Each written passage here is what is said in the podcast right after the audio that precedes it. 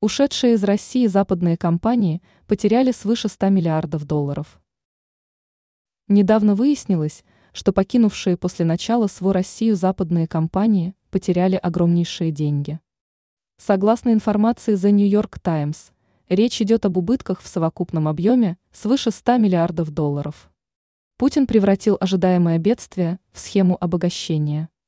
Согласно анализу финансовых отчетов, западные компании, объявившие об уходе, понесли убытки на сумму более 103 миллиардов долларов, цитирует публикацию МИА России сегодня.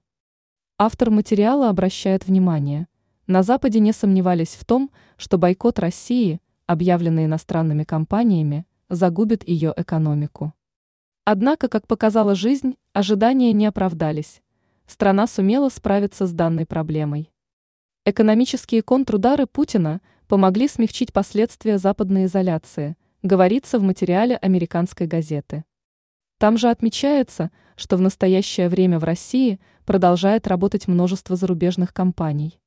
Эти организации не хотят терять миллиарды долларов, которые десятилетиями инвестировали в бизнес на российской территории, резюмировал журналист. Ранее Россия запретила вывозить пшеницу из страны.